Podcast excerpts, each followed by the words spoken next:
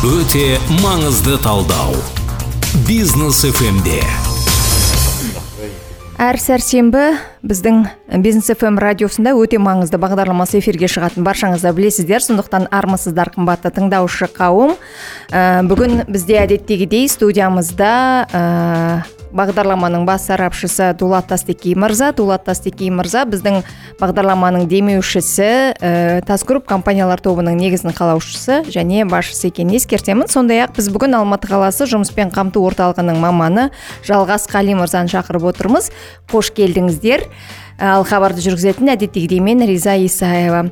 Өздеріңіз де байқап жүрсіздер соңғы күндері біздің елімізде еңбек нарығына қатысты ә, бір үлкен ә, мәселе туындап жатқаны бар иә? Халықтың көкейінде үлкен сұрақ туындап жатыр. Неге? Өйткені ресейден келіп жатқан ә, көптеген азаматтар біздің еліміздегі жұмыскерлерге бәсекелес болмай ма деген сұрақ туындап жатыр. Осы сондықтан да осы еңбек нарығындағы ахуал туралы бүгін сөйлессек қалай қарайсыздар? Өте өзекті ә, сұрақтардың мәселелердің бірі деп ойлаймын. Ол тек қана еңбек нарығына байланысты емес жалпы мынау ә, кәсіпкерлер кеңістігіне де осы ба, осы бағытта көптеген сұрақтар туып жатыр. Себебі енді ресми деректермен 500 мыңға жуық адам ә, келді деген ә, ақпарат болса бейресми миллионның маңайында адам бар деген ақпараттар бар. Енді оны өзімізге таныс адамдардың келіп жатқанын да көріп жатырмыз. Сонымен қатар ә, көшеміздегі адамдардан ә, қаланың ә, мейрамханаларынан ә, шетел азаматтарын байқап тұрғанымызды бәріміз көріп жүрген шығармыз. Содан кейін енді қазіргі уақытта мынау ә, қонақ үй табу ә, жалға пәтер алу мәселелері де қиындап кетті ушығып ә, соған байланысты енді ә, жалғас мырза ә, сіздерде ресми ақпараттар бар шығар. Бар болса бөлісе отырыңыздар. Әрине. Ә, қазіргі жағдай қалай? Саламатсыздар ма? Ә, қазіргі нар, еңбек нарығындағы жағдай ә, егер де жұмыспен қамту және статистикаға алатын болсақ осы жылы аз, қазақстан азаматтары мен ә, алматы қаласы бойынша ә, жұмыссыздық саны пайызбен есептеген кезде төрт те сегіз пайызға түсті. Мхм. Жұмысқа тұрып жатқан азаматтар қазір көп. Жаңағы пандемия болды локдаун болды деген сияқты. Одан кейінгі қазір енді ә, жаңағы шағын бизнестер ә, ашылып жаңадан жанданып жұмыстарын жүргізіп жатыр.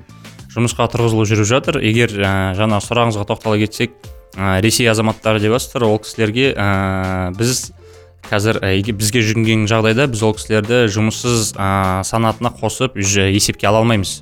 Өйткені көп ол кісілердің көбісінде ә, біріншіден жаңағыдай и номер дейді ғой. Сол номерлары көбісінде жоқ әлі. Және де бізге мысалы ә, жұмыссыз ретінде тіркелу үшін әр меке әр аудандық тұратын мекеменің өзінің ә, прописка дейді тұрақ тіркеуі болу керек.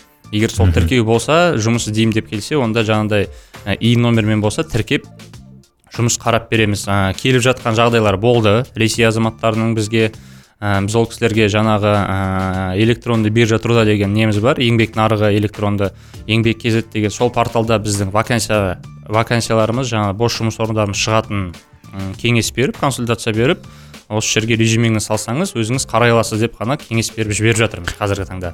Мхм. Ал енді осында осы жерде мынандай бір сұрақ туады. Ә, жалпы ә, ресей азаматтары болсын басқа да ме- мемлекеттен келген азаматтардың біздің қазақстан азаматта, азаматтарымен егер де жаңағы иіндары болған кезде иә жеке идентификация кодтары болған кезде жсн дейміз ғой сәйкестендіру нөмірі. А, сол болған кезде сонда ә, біздің азаматтардың бір басымдығы артықшылығы бар ма? Әлде шетел азаматтары да сіздер арқылы мемлекеттің көмегімен жұмыссыз болған жерде ә, жұмыс тауып алуға мүмкіндігі бар ма? Ә, біріншіден ә, еңбек инспекциясы деген мекеме бар. Иә. Егер де ә, қандай да бір мекеме өзіне жұмысқа шетел азаматын алғызатын шақыратын болса ол жаңағы мекеме бірінші еңбек инспекциясынан рұқсат алу керек. Осындай Арнайы рұқсат, иә. шақыртылып жатырмыз. Осындай мамандар керек. Сол мамандарды осында жұмысқа шақырсақ ә, осындай бізде қажеттілік бар. Біздің қазақстан нарығында ондай мамандар жоқ деген сияқты. Осындай ә, жұмыс орындары ашық. Осындай жұмыс қолдары керек. Біз шақырамыз деп рұқсат алу керек. Ал енді ресей азаматтарына тоқталатын болсақ ол кісілер қазір көбісі жаңағыдай ә, бесквалификационный дейді ғой. Сондай жұмыстар атқарып жатыр да көбісі жаңағыдай курьер ә, доставкада сондай Таксист. сияқты. Таксист деген сияқты Яндекс. мысалы. Көбісі келіп жатқандар ә, жеке мысалы өзіме келгенде мысалы ретінде айтқанда ол кісілер келді да маған жұмыс болса болды деді. Мен таңдамаймын. Мысалы менде қазір жаңа, жаңа жүргізуші куәлігім бар.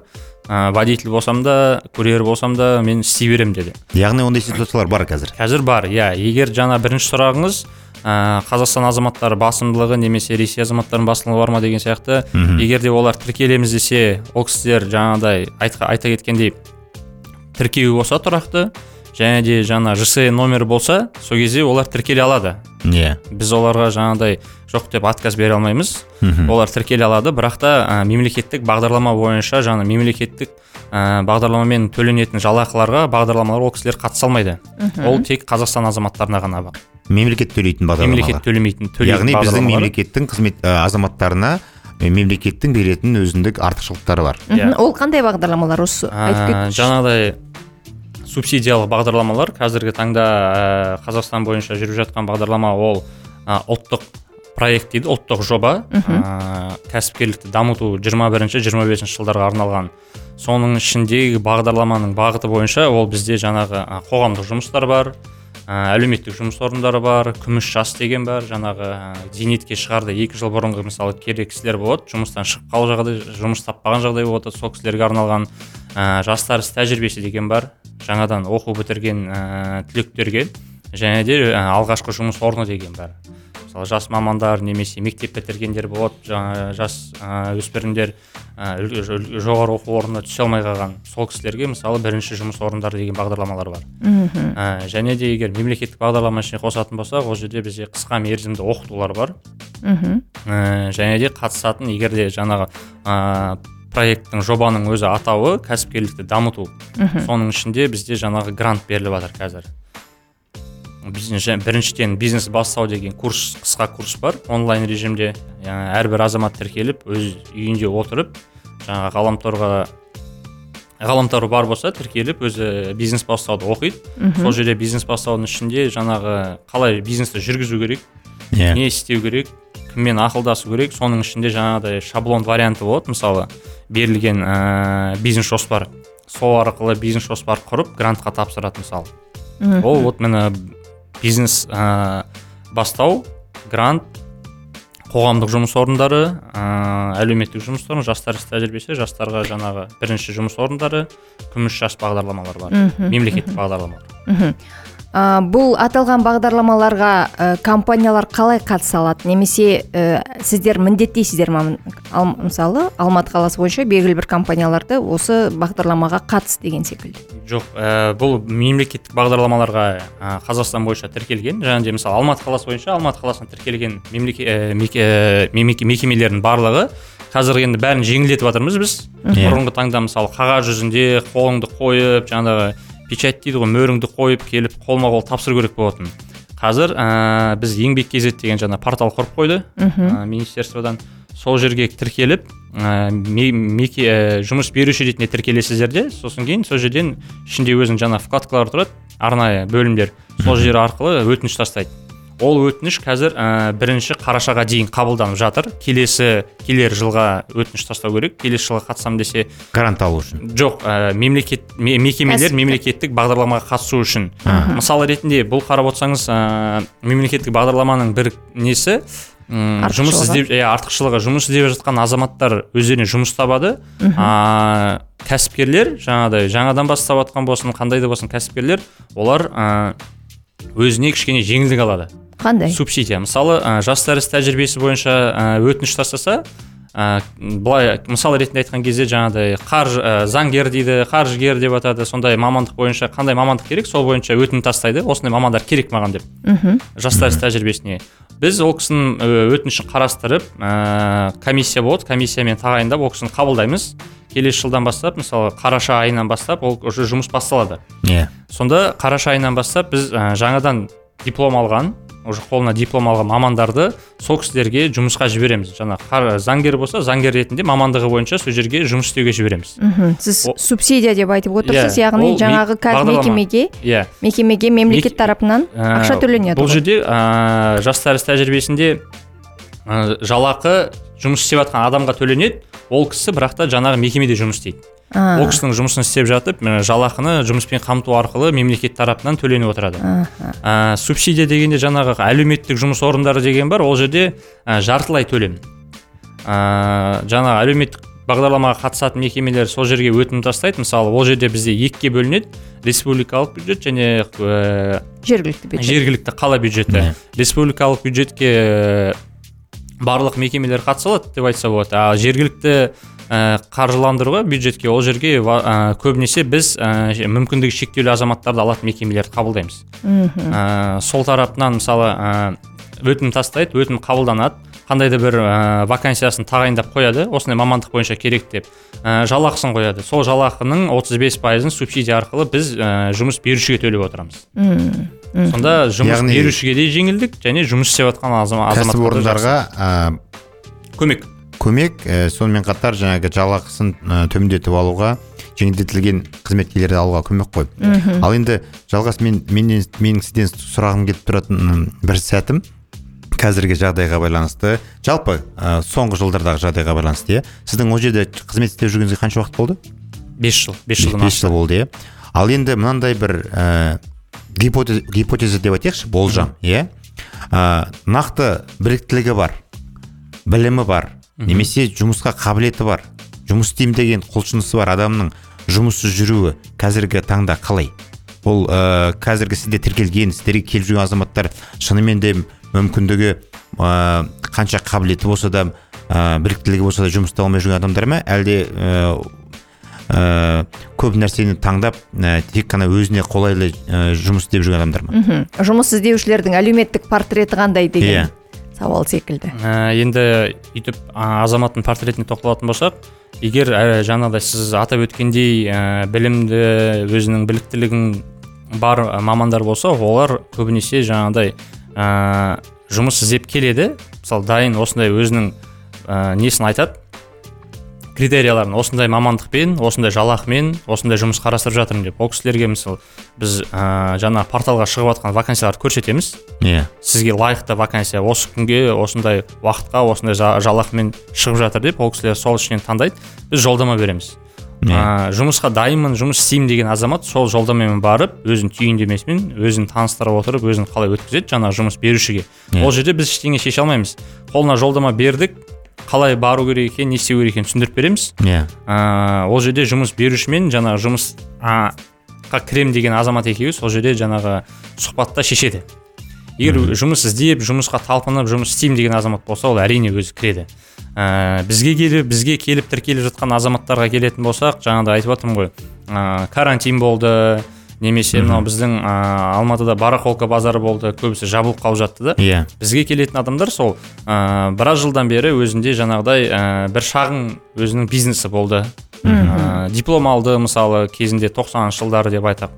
Одан кейін жаңағыдай бір мақсаттармен өзінің бизнесін бастап кетті де ол жүрді. Сол бизнеспен біраз уақыт жүріп келіп мамандығы бойынша жұмыс істемеді. Қазір нарық өзгеріп жатыр. Ол кісі тек саудада жүрді деген сияқты. Иә. Ә, саудасы жабылып қалды белгілі бір нелермен себептермен соны келеді бізге естідім мысалы жаңалықтардан көп жерде же реклама жарнамалар жүріп жатыр. Иә. осындай сіздерде бағдарлама бар екен не істесек болады деп. Енді ол кісілерді қазіргі нарыққа алып келетін болсақ жаңағыдай опыт дейді ғой тәжірибе жоқ. Ә, қазіргі таңдағы қазіргі таңдағы сұрап жатқан жұмыс берушілердің жаңағыдай скилл деп атады ғой Мгм, заманауи машықтары, тілмен иә? иә басшылықтары соларға қарап отырып егер ол кісілер сондаған сәйкес келмесе бізде жаңағыдай айтып отырмын қысқа мерзімді курстар бар. Біз бағдарламаны түсіндіреміз. Жалпылама барлығын осындай бағдарлама бар. Сізге біріншіден ең бірінші келген азаматқа біз тұрақты жұмыс қараймыз. Ол біздің ең бірінші мақсат. Иә. Ә, жұмыс іздеуші ретінде тіркейміз. Одан кейін тұрақты жұмыс қараймыз. Жаңа азамат айт, азамат азаматшаның айтқаны бойынша өзінің сұранысы бойынша жұмыс қарап көреміз. Иә. Ә, ол кісі егер де өзі істеймін деп кетіп жаңағыдай жұмыс беруші алып кетіп жатқан алып кетіп жатқан жағдай болса иә. Тұрақты жұмысқа кіріп кетеді. Егер жағдай жаңағыдай өте нашарлау болып жатса біліктілігі жетпей ә, тәжірибесі жетпей сондай жағдайлар болып жатса біз ол кісілерге қазіргі нарықта не болып жатқанын түсіндіреміз. Мысалы нарықта қазір осындай сұраныс. Сіздің оқыған бұрынғы мамандығыңыз қазірге жоқ. Мысалы егер де келіссеңіз бізде қазір мысалы қысқа мерзімді курстар бар. Иә. Соны оқып сол жерден тәжірибе алып сол жерден жаңағыдай навыктар үйреніп алсаңыз содан кейін сізде уже договор болады. Мхм. Келісім шарт сол қысқа мерзімді бітіргеннен кейін артынан жұмысқа тұрғызылады. Еңбек kz сайтына бірінші, бірінші кіру керек пе? Сонда мысалы үшін сіз қазір алматы қаласынан айтып отырсыз ғой. Ал бізде мысалы үшін тыңдап отырған басқа да өңірдің азаматтары бар. Сонда олардың сіздерге келіп сіздер арқылы өзін жұмыспен қамтамасыз етуге тағы да бір қадам жасау үшін ә, не істеу керек? Міндетті түрде сіздердің мекемелеріңізге келу керек пе өз аяқтарымен? Әлде ә, онлайн түрде жаңағы еңбек kz арқылы да өтініштерін бере ала ма? Еңбек kz арқылы өтініштерін бере алады. М, цифрлық заман ғой қазір енді. Иә. қолдана аламын деген мысалы жастар болады жаңағыдай немесе біліктілігі артқан үлкен кісілер болса да еңбек kzге кіріп Иә. жеке кабинет ашып сол кабинет ішінде жаңағыдай барлық негізгі бағдарламалардың барлығы жазылған анықтамалары бар қай бағдарламаға кім қатыса алатыны барлығы жазылған жеке кабинет ашады. Жаңағыдай эцп ключ дейді ғой электронды цифрлық кілт. Сол қажет болады. Өйткені мысалы бізге келсе ол қол қою керек болады құжатқа. Өтінішке. Егер цифрлық жаңағыдай өзім онлайн беремін десе ол жерде ә, кілт арқылы электронды кілт арқылы жаңағыдай қол қойып өзін растайды. Мен өзім тіркеліп жатырмын деп жаңа жс номерін жазады. Және де ә, автомат түрде тіркеліп жатқан кезде ол жерде түйіндеме толтырылады. Ә, бір, бір немен екі жұмыс бітіріледі. Жұмыс іздеуші ретінде тіркеліп жатып түйіндеме толтырады. Сол жерде көрсетеді ә, білім деңгейін м, бұрын қай жерде жұмыс істеген тәжірибелерін жаңағыдай мама ә, мекеменің атауы мамандығы қай аралықта жұмыс істегені одан кейін жаңағыдай ең соңында егер де бір курстар оқыған сертификаттары болса соларды да қосуға болады. Мхм. Тіркеуді соңында сақтау деп тіркеу деп басқан кезде ол, кісі- ол азаматтар ә, жұмыс іздеуші ретінде тіркеліп сол моментте сразу ә, түйіндеме шығады. Мхм. То есть ә, еңбек кезеске тіркелген жұмыс берушілер олар ә, ол кісінің түйіндемесін көреді мхм. жұмыс іздеуші ретінде тіркелген және де ол кісі өзі жұмыс қарай береді сол жерде. Өте жақсы. Біз қазір үзілістен кейін бағдарламамызды одан әрі жалғастырамыз. Бізден алыстамаңыздар. Өте маңызды талдау. Бизнес фмде өте маңызды хабарымызды жалғастырамыз. Қымбатты тыңдаушы қауым біздің бағдарламаның бас демеушісі тасгрупп компаниялар тобы екенін ескертеміз. Бізде бүгін қонақта тасгрупп компаниялар тобының жетекшісі ә, дулат тастекей мырза біздің тұрақты сарапшымыз. Ол кісінің қонағы емес десек те болады. Сондай ақ алматы қаласы жұмыспен қамту орталығының маманы жалғас қали мырза. Ә, біз бағдарламамызды ары қарай жалғастырамыз. Біз жалпы еңбек нарығына қатысты ә, бүгін ахуалды талдап отыр едік иә? Ә, жалғас мырза менің сізге мынандай бір сұрақ қойғым келіп отыр. Қазіргі алматыдағы еңбек нарығындағы ахуалды жалпы қалай бағалауға болады? Бізде қандай мамандарға сұраныс көп немесе сұраныс жоқ? Жұмыс іздеушілер көп пе? Әлде жұмыс ұсынушылар көп пе? Нарық дегенде қазір енді сұранысқа ие болып жатқан мамандықтар ол бізде ә, медицина мхм. ә, құрылыс және IT мамандар. Медицина дегенде білікті дәрігерлерге ма жоқ әлде орта дәрежедегі Ә, иә білікті дәрігерлер өйткені жаңағыдай ә, медицина деп ашқан кезде ішіне жаңағыдай реабилитолог реаниматолог терапевт деп жатады сол кісілерден. Ә, және де ә, білім жағынан мектеп ә, садик. Мхм. Сол жерде жаңағыдай мамандар қажет. Мектептен жаңағыдай бір, бір белгілі бір мамандықтың мұғалімдері керек болып жатады. Жаңағы орыс тілі қазақ тілі деген сияқты солардан сұраныс бар. Ә, со, ә, жалпылап айтқан кезде сосын қазір ә, нарықта сұраныста жаңағы ә, не квалифицирован дегенде ме? Мгм. қалай дұрыс айтса белгілі болады бір біліктілігі жоқ Біліктілігі жоқ. біліктілігі жоқ иә. Ол мынандай да енді. Разнорабочий дейді. Сондай сияқты мамандар көп. Өйткені жаңағыдай құрылыстар жүріп жатыр. Ә, неше түрлі бір жұмыстар болып жатады соларды атқару жағынан жаңағыдай разнорабочийлар керек болып жатады Сұраныс көп иә Мм. сұраныс көп. Мхм менде бір сұрақ қойғым келіп отыр. Мхм ә, жалғас мырза ә, жалпы жұмысқа ә, сұраныс тудырып жатқан азаматтардың арасында. Қазақ тілді азаматтар басым ба әлде басқа тілдің азаматтар басым ба? Мен сұрақты толықтыра кетейінші жұмыс тіл ма берушілер әлде ұлт па? Ә, жұмыс берушілер тарапынан қазақ тілді мамандарға сұраныс жоғары ма? Жоқ әлде орыс тілді мамандарға сұраныс жоғары ма? Енді бізде бұл нәрсе бар ғой жасыратыны жоқ. Ә, әрине ә, болып жатады. Бірақ та қазіргі нарықта біліктілікке қарайды. Көбінесе біліктілікке қарайды тәжірибеге қарайды. Ә, бірінші тәжірибе біліктілік болып жатса одан кейін істейтін беріп жатқан мекемеге байланысты өйткені мысалы қызмет көрсету саласы болса өйткені біздікі сияқты жаңағыдай халыққа қызмет көрсету орталығы жұмыспен қамту орталығы деген сияқты ол жерде ә, банк сияқты қызметкерлерде ол жерде көп азаматтар келеді. Неше түрлі тілде сөйлесетін жаңағыдай банктерге алатын болсақ ол жерде ағылшын орыс қазақ тілінде де жаңағыдай сұраныс болып жатады. Сондай тілді білсе екен осындай мамандар. Болмаса біз өзімізде біліктілік арттыратын жаңа курстарымыз бар деп мысалы банктерде болады ондай. Егер ә, біз сияқты жаңағыдай сонда сұраныс болып жатады мамандар керек деп ол жерде енді ә, мен қазақша ғана сөйлейді екенмін деп бара алмайды мамандар. Өйткені ол жерде екі тілді де білетін азаматтар сұраныста болады. Өйткені қызмет көрсететін сала болып жатса екі тілді де меңгергені дұрыс деп сұрап жатады жұмыс берушілер. Дулат мырза қалай ойлайсыз? Осындай бір тілдік шектеу иә? Мысалы бізде қазақ орыс тілін білмейтін маман адамдар болуы мүмкін ғой мамандар. Ол ол адамдардың жаңағы жұмысқа орналасуына шектеу бір кедергі болмай ма? Әрине болады. Ә, әрине болады. Енді шыны, шыны керек мысалы үшін орыс тілі ағылшын тіліне жетік емес адамдар адам неғұрлым тілді көп біледі соғұрлым оның жұмысқа тұру мүмкіндігі артады. Ал енді ә, бір қызық ситуация біз мысалы үшін ә, қазақ тілін білмейтін адамдарды қызметке алмауға тырысамыз. Ә, сіздің мекеме. біздің мекемеде. Ал енді біз ә, білікті маман іздеген кезде өкінішке орай қазақ тілін білетін білікті мамандар аз болып келеді. Басқа тілді мамандар біліктілігі бар бірақ та өкінішке орай қазақ тілді мамандар ә, қазақ тілін жетік білетін мамандар ә, аз. Бар болған күннің өзінде көбі тек қана ауыз екі тілді ғана меңгерген. Ал қазақ тілінде басынан бастап құжаттарды іс жүргізуді жүргізе алатын азаматтар жоқтың қасы. Ә, бір жағынан біз орыс тілін білмеген адамдар жұмысқа орналас- орналас- ә, орналаса алмайды деп айтамыз. А сонымен қатар таза қазақ тілді маман іздеген кезде олар мүлдем жоқ болып шығады. Мхм. Жалпы ә, нарықта осындай бір ә, тілдік ә, иә қазақ тілінің иә тілдік сұраныстың ә, де- белгілі деңгейде болмай отыруына не кедергі қалай ойлайсыздар? Енді егер де біздің нарықпен біздің жұмыспен алып келетін болсаңыздар бізде аса қатты ондай бір сұраныстар жоқ. Мынандай тілді білсін қазақ тілін білсін орыс тілін білсін деп жаңағыдай қызмет көрсету саласы болып жатса сол кезде жаңағыдай ә, өтініш вакансиясын салып бос жұмыс орнын салып жатқан кезде айтып жатады. Осындайды білсе дұрыс болатын еді бізге керек деп. Жаңағыдай сіз айтқандай хат жазу бір ресми құжаттар толтыру кезінде сондай бір ә, ответственно дейді ғой сондай жұмыстар болса жауапкершілікті жұмыскер сол кезде айтып жатады жаңағыдай жұмыс берушілер. Осындай мамандар керек еді бізге. Ә, сол мамандар болып жатса дұрыс болатын еді деген сияқты. Бізде ә, мынандай не бар? Егер нарықпен біздің немен алып келген болса жаңағыдай енді ол барлығы біледі. Ә, жас ерекшелігімен қарайды да мысалы. Иә.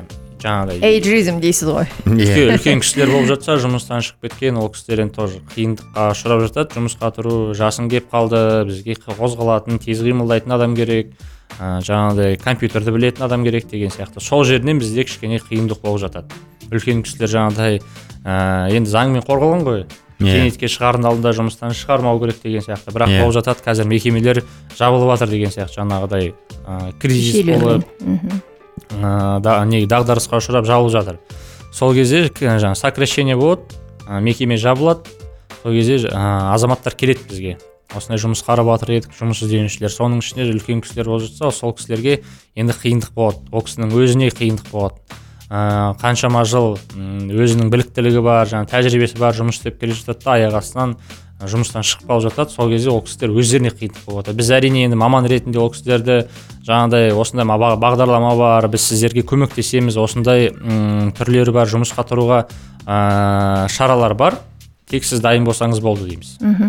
Тағы бір сұрақ қойғым келіп отыр. Жалпы соңғы жылдары еңбек нарығындағы иә маманға қойылатын талаптар қаншалықты өзгерді қаншалықты дамыды немесе қысқа айтып өтсеңіз?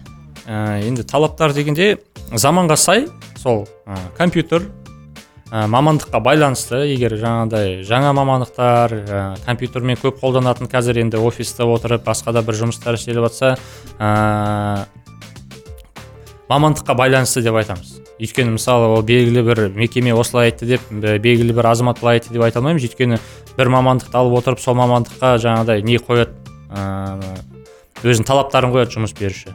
Осындай талаппен біз аламыз деп көбінесе енді жаңағыдай қарастырып жатады. Ә, маркетинг SMM деп жатады. Ә, копирайтинг дейді жаңағы текстті тез дұрыс жазу керек деген сияқты. Сондай болып жатады. Арасында осындай нелермен қарап жатсақ дұрыс болатын еді деген сияқты. Енді бұл сұрақты біраз толықтыратын болсақ ә, шынымен де қазір ә, нарықтағы мамандарға деген сұраныс ә, жылдан жылға өзгеріп бара жатыр. Мхм. Заманауи заман- заманауи ә, мынау технологиялардың кіруіне байланысты. Мхм қазір тек қана мен бір мамандықпен алып жүремін деген адамдар аз. Иә ә, кросс ә, мамандықпен жүру керек. Мысалы үшін екі мамандықтың ә, ә, жақсы бір мамандықтың иесі бола отырып ол адам әлеуметтік желілермен де дос болу керек. Мхм ә, кішігірім бір посттарды ә, тексттерді жаза жаза білу керек себебі ол сата білу керек деген сияқты. Одан кейін тілдерге деген жақындық. Жаңадан шыққан мынау бағдарламаларды мобильдік қосымшалардың бәрін қолдана білу қазіргі таңда адамның неғұрлым жаңа затқа құштарлы үйренуге дайын үйренуге дайын болулығы ә, артықшылық болып саналады. Оны мысалы үшін біз өзіміз де адамдарды жұмысқа қабылдаған кезде ә, көріп байқап жатамыз. Соны соған ә, ә, дейін қоямыз. Сонымен қатар soft skills деген түсінік бар. И негізгі мамандығынан бөлек басқа адамдармен тіл табысу ә, келіссөздер жүргізе алу деген сияқты көптеген дүниелер барған сайын ә, мынау have деген түсінік бар. Болу керек адамның бойында ә, қасиеттерге біліктіліктерге ә, Айналып бара айналып бара жатыр. Мхм. Яғни қазір қазіргі таңда мамандар бес аспап болу керек дейсіздер ғой. Жақсы ә, бүгінгі біздің бағдарламамызда осымен ә, мәресіне жетіп қалған екен. Жалғас мырза келгеніңізге көп көп рахмет. Бағдарламамыздың бас демеушісі тас групп компаниялар тобы екенін ескертеміз. Дулат мырза. Иә рахмет. Сіздерге рахмет шақырғандарыңызға. Жақсы тақырып болды деп ойлаймын. Сау болыңыздар. Сау болыңыз. Иә біздің тыңдаушыларымыз үшін пайдалы болды деген ойдамыз. Эфирде жүздескенше.